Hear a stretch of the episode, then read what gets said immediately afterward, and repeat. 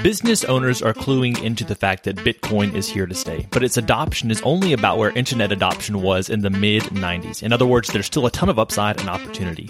If you want to learn how other business owners and entrepreneurs are using Bitcoin to enrich their lives and grow their businesses so that you can too, stick around at the end of this episode to hear the trailer for my newest podcast, Business Bitcoinization. And now, on to today's episode.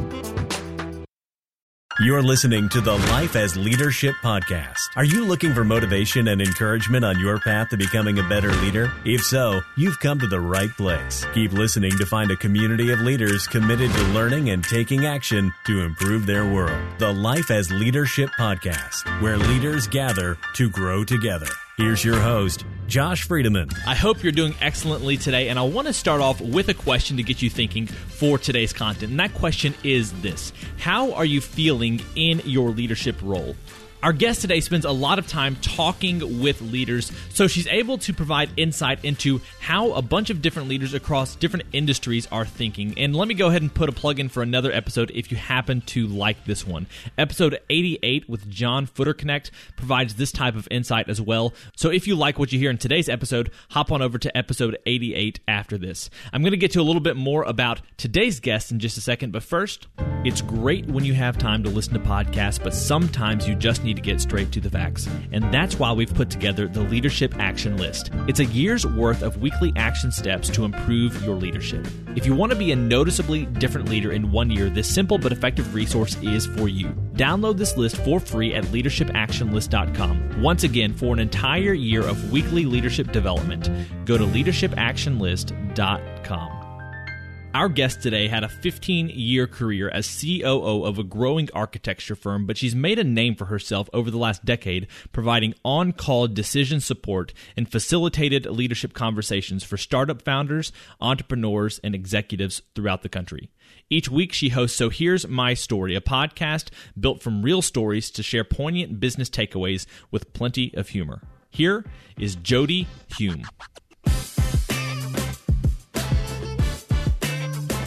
Jodi, welcome to the podcast. Thank you so much. It's great to be here. So I like to start off every single interview with a few questions that help us to get to know you better as a leader and give us some insight for our own lives. So you ready for these? I sure am.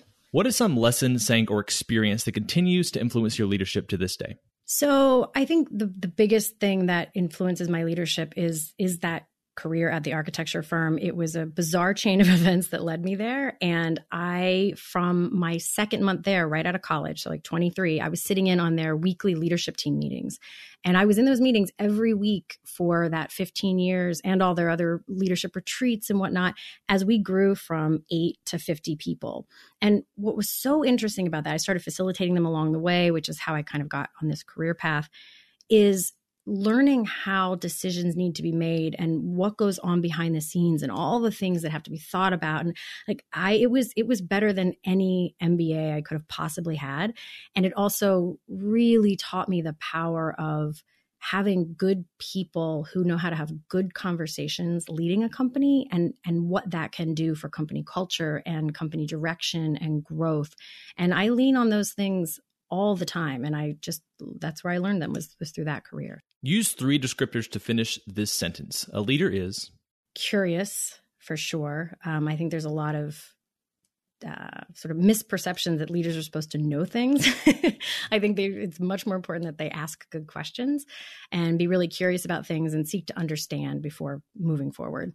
Secondly, I would say a really good leader is brave enough to be wrong. That's kind of daunting, and it's um, it's more than daunting. It can be um, it can be pretty confronting when, because you're out in lean. You say, we're going to do this. And then as information comes back in, being able to say, sorry, guys, I was wrong about that thing. Now we're going to do this is, I think, takes some serious courage. But that is that transparency, I think, is crucial. And let's see. Third thing, I would say, well, I started to say well-rested. That's a bit of a that's a bit of a stretch, maybe. That's perhaps aspirational. So I would I would at least stick that on the list as not exhausted. I think there's there's good hustle, and then there's very toxic hustle with running like running yourself into the ground. Nobody wins, and you don't have access to your smartest neurons. You can't make your best decisions. Um, there are many, many times when one of my clients calls me to talk through an issue. I do a lot of like decision support where honestly, I say you need a nap or a couple days off. You're so exhausted. You couldn't choose between a hamburger and a cheeseburger right now. So um, it, it seems like this sort of mushy thing. And there's a lot of fallacy out there about how you got to always be grinding and working hard. And, and it's um, it, the, the science doesn't back it up. And certainly the stories I have don't back that up. So making sure that your tank is not running on fumes would be the third thing. What is a question that leaders should be asking either themselves or others?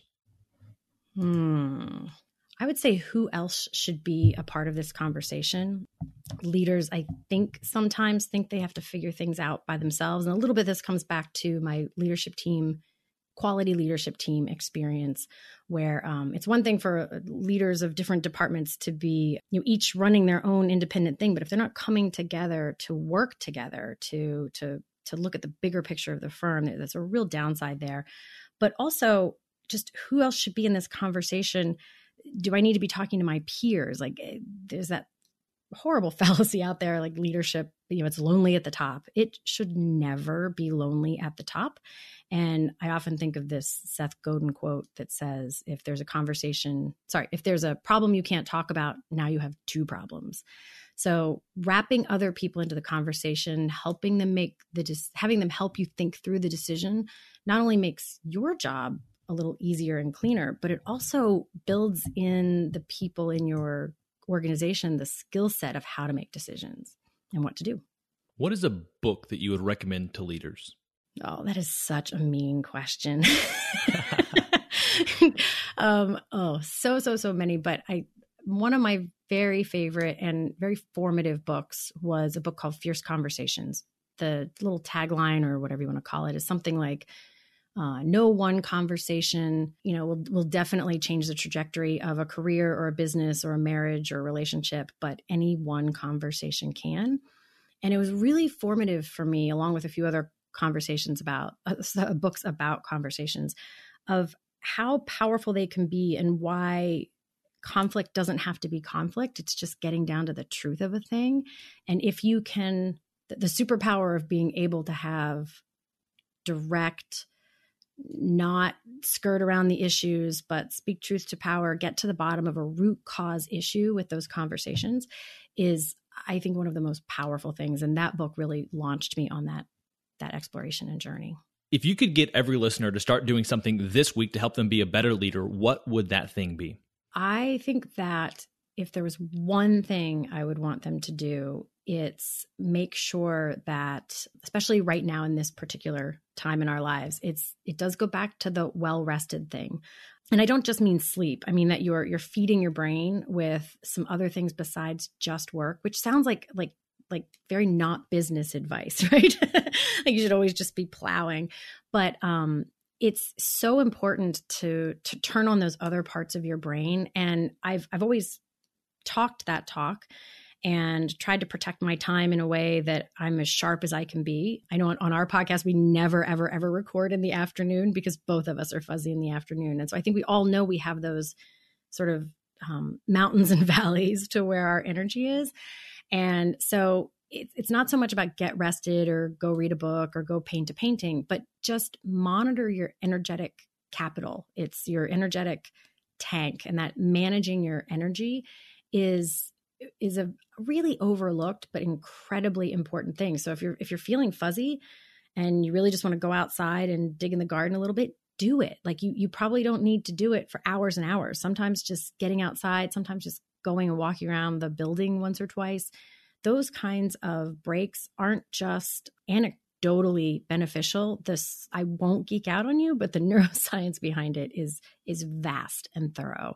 And and even taking a nap, a quick fifteen, twenty minute nap, which of course seemed impossible uh, a year ago, but it's a little more possible now. And if you follow that flow and just fill up your tank when you need it, It, it it's really it's really interesting to watch what happens. You just try it, and if it doesn't work for you, then you can ignore the advice, but give it a whirl. And finally, we have our arbitrary but insightful question, which is this: as a general life principle, is it better to ask why or why not? Mm. I, as somebody who just sort of blindly moves forward into things. I probably don't ask either one of those, but I would say it's better to ask why not. Um, I think a lot of really fantastic things happen in life when you've just, you, you sort of stumbled forward. And um, I think a lot of things don't happen in the world because people are spending all their time getting ready to be ready. And we're much better at navigating than we think we are. And and you hear so many stories of somebody gets fired or something bad happens, and then they say, you know, turned out to be the best thing that ever happened to me. And I don't think that's, my, my belief is that's not because it was a magic thing, a blessing in disguise. I think it's that we have somehow are not able to remember how good we are at figuring stuff out once we go, you know, because you move one piece on the chessboard and the whole game changes. And then you have different choices, and progress always looks like a new set of problems and new things to tackle. And so I look for reasons not to do something. Otherwise, I just do them.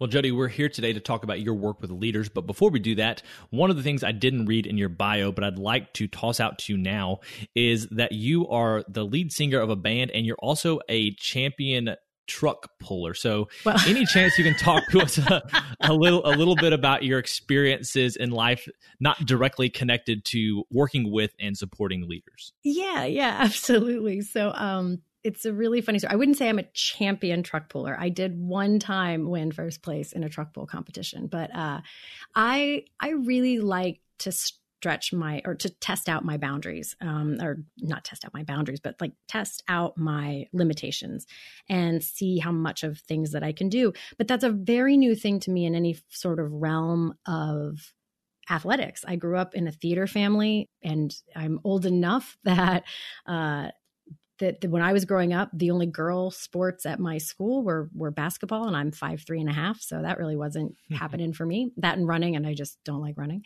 So I was never an athlete. I never identified as an athlete. I, you know, I would work out, but mainly for, you know, vanity purposes. And um, I was going to a gym, but th- this pattern, like the story of this has, is like this pattern shows up in my life a lot, where I just sort of follow the breadcrumbs of a thing. And I never really, I, there was no point in my life where I said, I am going to do this strong woman competition where there's a truck pull. That never actually happened. I was doing uh, deadlifts at my gym, and they had uh, like the dumbbells.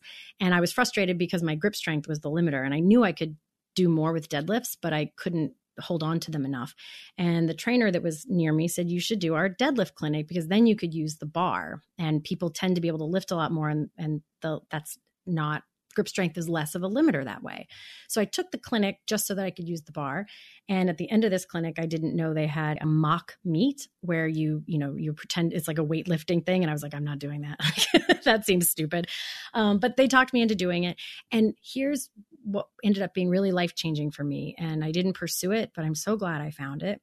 It was the first time in my life that I was, and I'm making air quotes here, if you could see me, like training for something.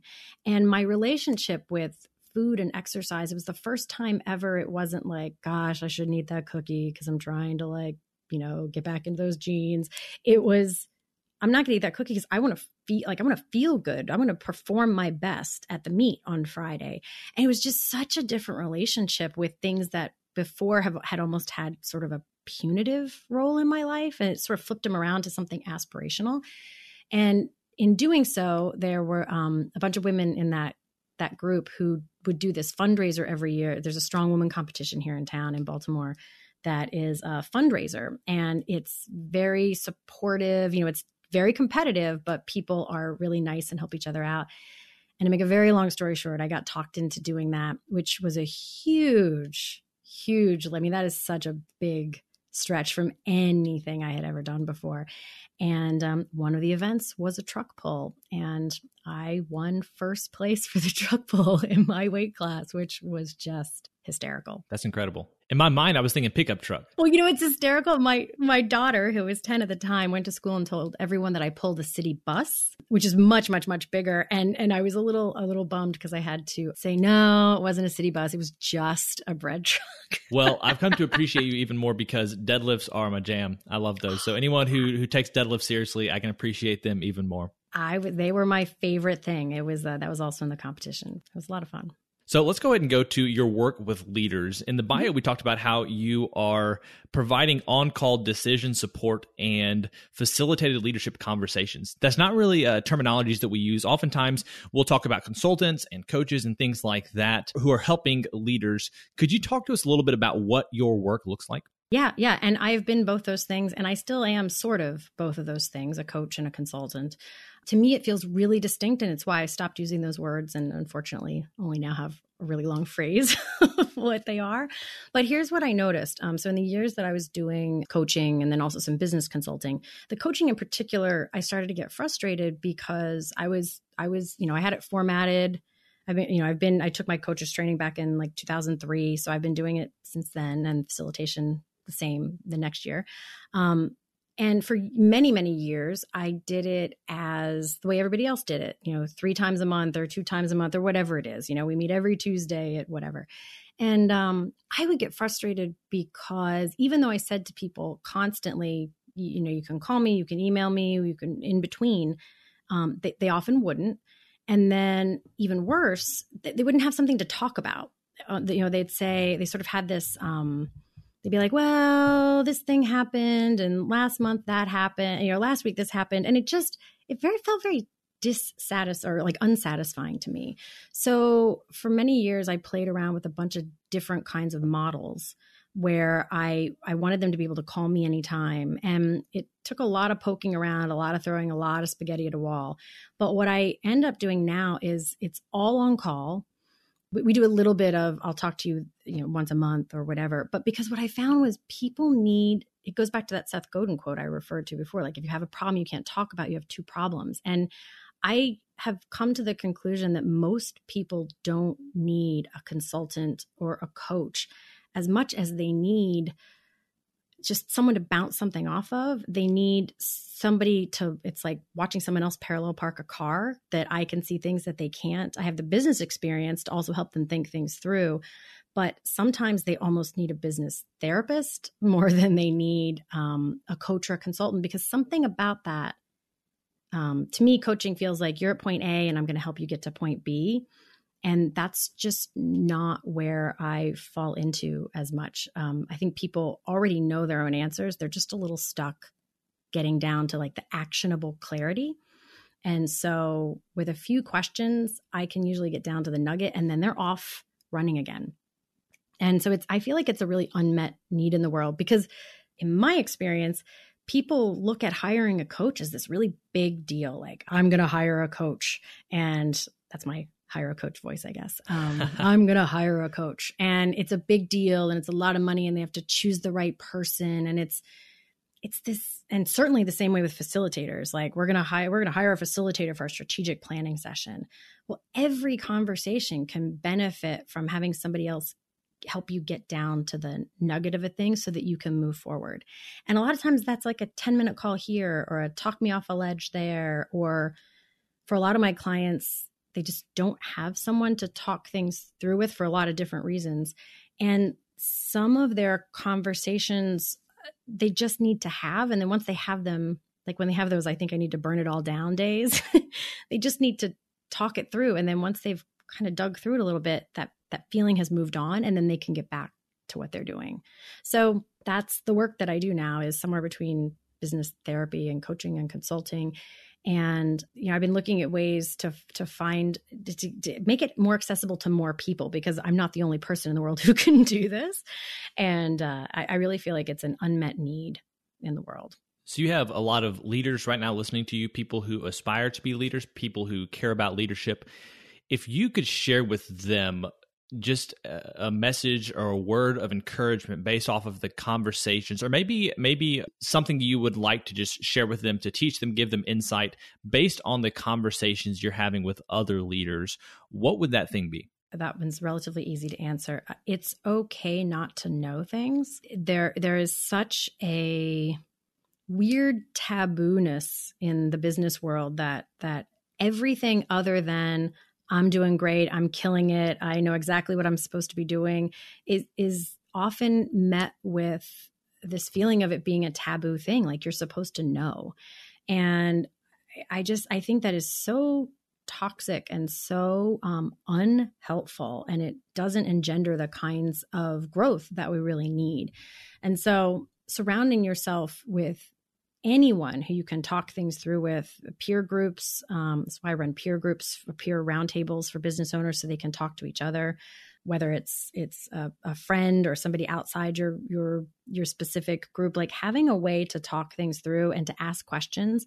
I've I've had owners of companies who who've been running their very successful companies for a long time suddenly admit, you know, so you know, Jodi, honestly, I don't entirely understand financial reports. Like I know enough, I know which lines to look at and be like, why isn't that number what it's supposed to be? But they don't really understand it. But because they feel like they're supposed to, they've never gotten to that point. And just as a random weird example, but I, I think that there's just such a unfortunate story that everyone has it all together except you, and you're somehow broken. And most of the time when clients call me, they're like, oh, I must be the fill in the blank with whatever word, most complicated or messed up, or, oh gosh, our company must be the worst you've seen. And it, it's never the case. Like, well, okay, that's not entirely true. One per, one client, I would say, yes, has to be one. Has to be one. Definitely, definitely the worst. But more often than not, it, I've I've joked a lot of times about business puberty. The the number of times that people think that their company is just falling apart. And it's much more the case that they're at one of the stages of growth where there is, not unlike puberty, it's like you're suddenly smelling funny and your arms are too long and you trip over your feet and your nose is really big. Like there's just these things happen at different developmental stages of a company or of a leader themselves where suddenly it all feels broken and it's not. And like if I could normalize the realities of what it is like to lead and what it is like to make decisions in mountains of uncertainty and how hard that is and how little confidence most people that you think are super confident actually have. I, I, I wish I could share that. I've often wished I could share those stories without breaking the confidences of, of what I know, because everybody is winging it. mm. Everybody is always winging it. You mentioned the Seth Godin quote a couple times. If you have a problem you can't talk about, now you have two problems. What would you recommend to leaders about having tough conversations and making them not feel like make or break situations every single time? Biggest advice is start way earlier. I often think of, I've used this metaphor a lot. It's it's kind of like people say they're conflict avoidant because they're thinking, and so they don't have the small conversations because they're imagining like a full scale conflict. But by avoiding the little conversations in the beginning, when it can still just be like, hey, that didn't work for me, or hey, like, and, and I, I can give some more specific advice on that. By not, but by not having those little ones, you actually create the conflict that you're trying to avoid. And so to me, it feels like this. Sounds like a very silly statement because it is like, I don't like to floss my teeth because I don't want to have to have fillings. And th- it sounds ridiculous, but that is the same thing that is happening when someone won't have what feels a little vulnerable of a conversation where you have to, you know, fall into a lot of different categories, share that somebody, share some feedback that's going to be a little hard to hear, or share that you're disappointed about something, or, or share your own vulnerability, or there's a million different conversations that people avoid. But if you can build the skills of having those smaller conversations, you won't actually find yourself in a situation of conflict. And my my favorite advice for having those smaller conversations is super simple. It's just say that. And and here's where that came from. Over and over again, I've had people say things like, I really need to have this conversation because I care about this person and this relationship. You know, I care about keeping this person in this role or whatever. This isn't working. They need to be doing this. I want to be able to tell them, but I'm afraid that they're going to just immediately get really upset. But it matters enough to me that I need to let them know that blah, blah, blah. You know, to sort of say all these things as a preamble. So how do I say it? And more often than not, I say, just say that. Like share what is, which sounds like a strange sentence, but if you are trying to communicate and you're planning, you're strategizing your communication to either get a specific response for somebody or avoid a specific response from somebody, that that is not communication. That is control. And that does that never gets you, like, how many times have you planned out a conversation and then it went exactly the way you were planning that conversation to go? Like, exactly, never. And so I know it's tempting to try and like channel this conversation so the person doesn't get upset or that doesn't. Whereas if you can just sit down and really simplistically say a couple sentences about where you are and what you're seeing and how it's feeling. And and the, the, a very new version of that has recently bubbled up through Brene Brown's work, where she has that phrase, the story I'm telling myself is, you know, imagine all the things that lead. The story I'm telling myself is you don't care about this project, and that's why you keep showing up late. Whereas if you just say, hey, you're late, and here's this issue, we need to get there, and talk through what is, and resist the urge to assign intent to the person and just speak to kind of what you're experiencing is and why it's a problem, and then allow them some space to fill in the blanks, then hard conversations really don't have to be that hard. If you can just be curious about what the what's really going on and be open to the possibility that you have no idea what that person is thinking or what they're trying to do or not do, um, and just be curious and try to solve the problem together. It, it doesn't have to be that difficult. So a lot of times people put off conversations because they don't want to have to make a hard decision. They don't want to force the subject. Before our conversation, I was sharing with you something that one of my mentors, Nick Unsworth, says, which is make a decision, then make it right. You said you had a story connected to that that you wanted to share.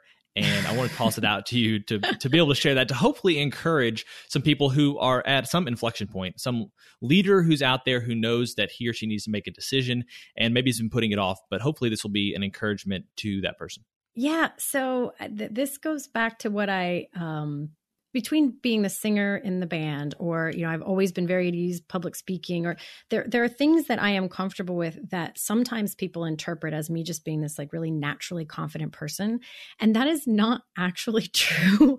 Um, there are things that absolutely terrify me that I could be very hesitant about, but I, I really do think that from a very early age, it was almost more like a glitch in my brain where I would say yes to things. My my earliest memory of this was like third grade. And my teacher held up a paper and said, does anybody know how to use the mimeograph machine? And I think if I have to guess, I don't really remember because this part is just kind of a blur. I probably just wanted to have an excuse to like visit the teacher's lounge, which I'd never been in before. Um, and I knew that's where the machines were. So I raised my hand for some reason. So she handed me the paper. I don't, I, like I said, that part's all a blur. I remember coming to like, I, I, I like in the teacher's lounge with this moment of terror, realizing like, I don't even know which machine is the mimeograph machine, but this is the point at which, much like another story I have about a high dive experience where you, you kind of either on purpose or accidentally create these situations where then it's harder to back out, because I, I absolutely could have gone back to my teacher and said, sorry, what I meant was I know nothing about mimeograph machines, but that felt worse to me than I bet I can figure this out. And I, I really didn't want to have to do that. And so I looked around and the mimeograph machine, someone had left one on it. So I could like in the the sort of like out, you know, the, the final part. So I could see, I'm like, oh, and these mimeograph machines were like a circle and they used moisture somehow because the pages were kind of damp and they had this like purple text and they would go fa-doom, fa-doom. So I saw one sitting there. I was like, oh, this must be it. And the original is on there. So I, I figured out how to use it and I went back and everything was great.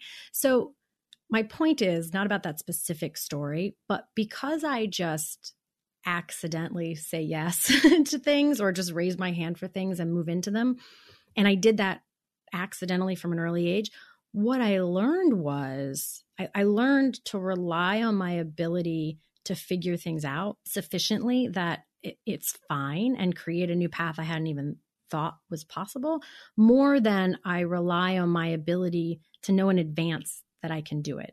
And, and I don't know a better definition of confidence than that, because I, I really do think we forget how good we are at navigating. And this goes back to the work that I do. Sometimes I say decision support. Sometimes I call it navigational support, because leaders, you you are you are by definition leading. You are in the, you are the front goose.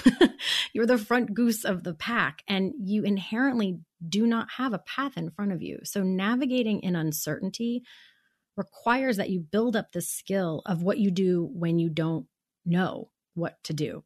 And so the best way to build that skill, sadly, or fortunately, is, is action. And just taking action, taking any kind of action, any kind of, you know, not super dangerous action. You don't have to start off with like the biggest, scariest thing, but just find small ways to take any kind of action so that you can see like, oh, I moved a piece on the chessboard and now the whole game has changed. And now I have other choices that I actually didn't even know were going to be choices. So if I'd sat back there two steps ago and tried to plan it all out, it would have been wasted energy because I now have different choices than I was even anticipating before. And so that is why I, can you say that quote again? Because I really, I love it. It's, it's make a decision, yeah. then make it right. Then make it right. Yeah. Make it right. Or sometimes you have all new choices that you didn't even know you were going to have. And so getting into some kind of action, even if it's just a tiny step forward, is always going to be more beneficial than sitting where you are trying to to guess. And I'll tell you, if there's anything twenty twenty is good for, it's teaching people how to navigate in uncertainty, because no one knows what they're doing. No one knows what's going to happen. There is no best practices. We are all head goosing it right now. And so building that skill, if there's one thing you could come out of this year with, it is a stronger agility to navigating an uncertainty. And I, it is in my top, top list of leadership skills is being able to navigate an uncertainty. So listeners, someone needed to hear that. Make a decision, then make it right. If you think it's you, it probably is. Now, Jodi, before we finish our conversation today, I want to make sure that you're able to leave a final word with the listeners. Is there anything you'd like to reiterate or something that you would like to take a second to discuss that we haven't had a chance to talk about yet? I think if there was one thing that I would want people to do is to, is to have somebody that they can talk to. I know it sounds like such a, um, like have a friend or, or I don't know, I don't know. I, I get some eye rolls sometime about that.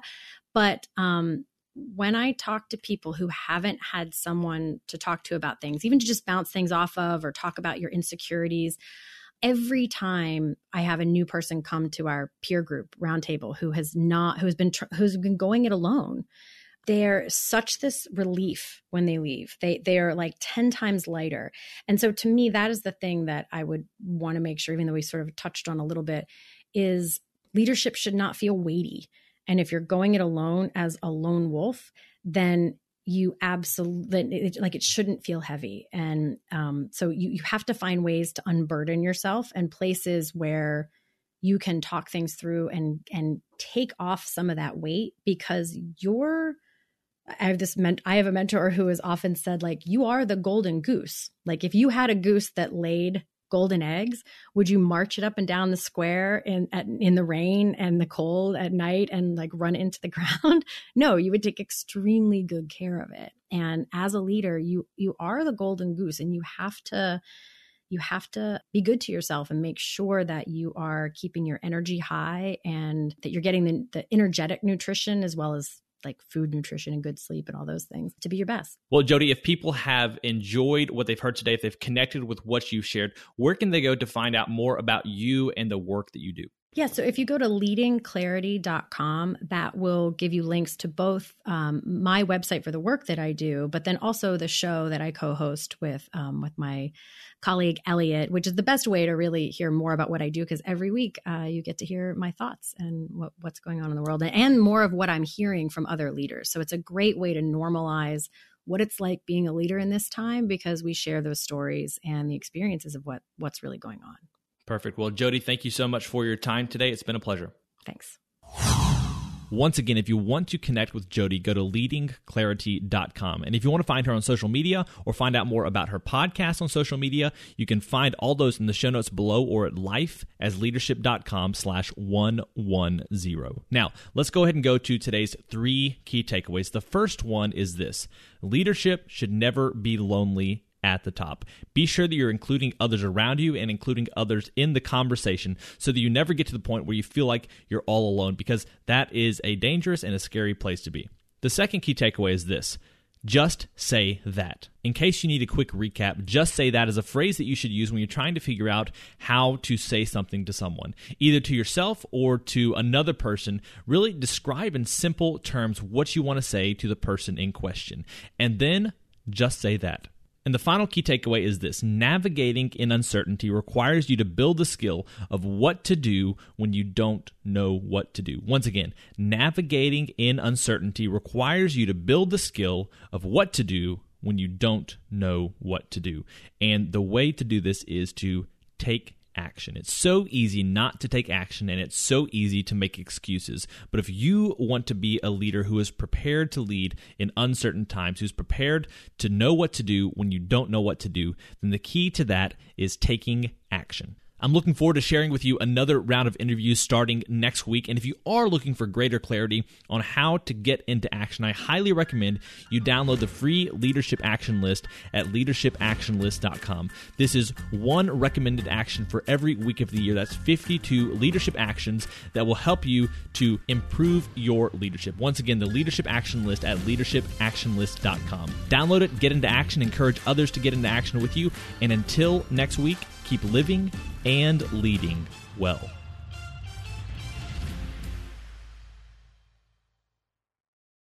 Hey, thanks for checking out this trailer for the Business Bitcoinization Show. My name's Josh Friedemann, and I'll be with you each episode interviewing business owners about how they're using Bitcoin to enrich their lives and grow their businesses. You might be wondering about the name, and I'll get to that in just a second. But first, let me tell you a little bit more about the show and who it's for. Unless you've lived under a rock for the last decade, you've heard of Bitcoin by now. And if you're like me, you heard about it a while ago, but didn't do anything about it until the last couple of years. Then one day, for whatever reason, it finally clicks. And after that, you enter the Bitcoin rabbit hole, as they say. And the deeper you get, the more you see the value of Bitcoin. But you know, maybe you're not there yet. Maybe you don't know much about Bitcoin, but are interested in learning more. Either way, this show can help you. Each episode will introduce you to an executive or entrepreneur who's using Bitcoin, the hardest money on planet Earth, to improve their life and their business. So, what's with the name? Well, it's a play on the term hyper-Bitcoinization, which is used to describe the eventual rapid adoption of Bitcoin as other currencies get weaker and weaker in relation to it. When you compare a seemingly never-ending supply of dollars to a hard cap of twenty-one million Bitcoin that will ever exist, it feels like only a matter of time until hyper-Bitcoinization happens. The good news is we have the opportunity to be on the front lines of creating a new and frankly better system. Whether you're already sold on Bitcoin and it feels like I'm preaching to the choir, or you're curious to learn more, Business Bitcoinization will help you understand how you and your business can be prepared to take advantage of the massive productivity and wealth that Bitcoin will enable. If Business Bitcoinization sounds like a show for you, go ahead and subscribe. Obviously, you can subscribe in whatever podcast app you're using right now, or go to w w w dot biz bit show dot com slash listen. Once again, that's w w w dot biz bit show dot com slash listen. I'm looking forward to sharing more soon, and until then, keep living and leading well.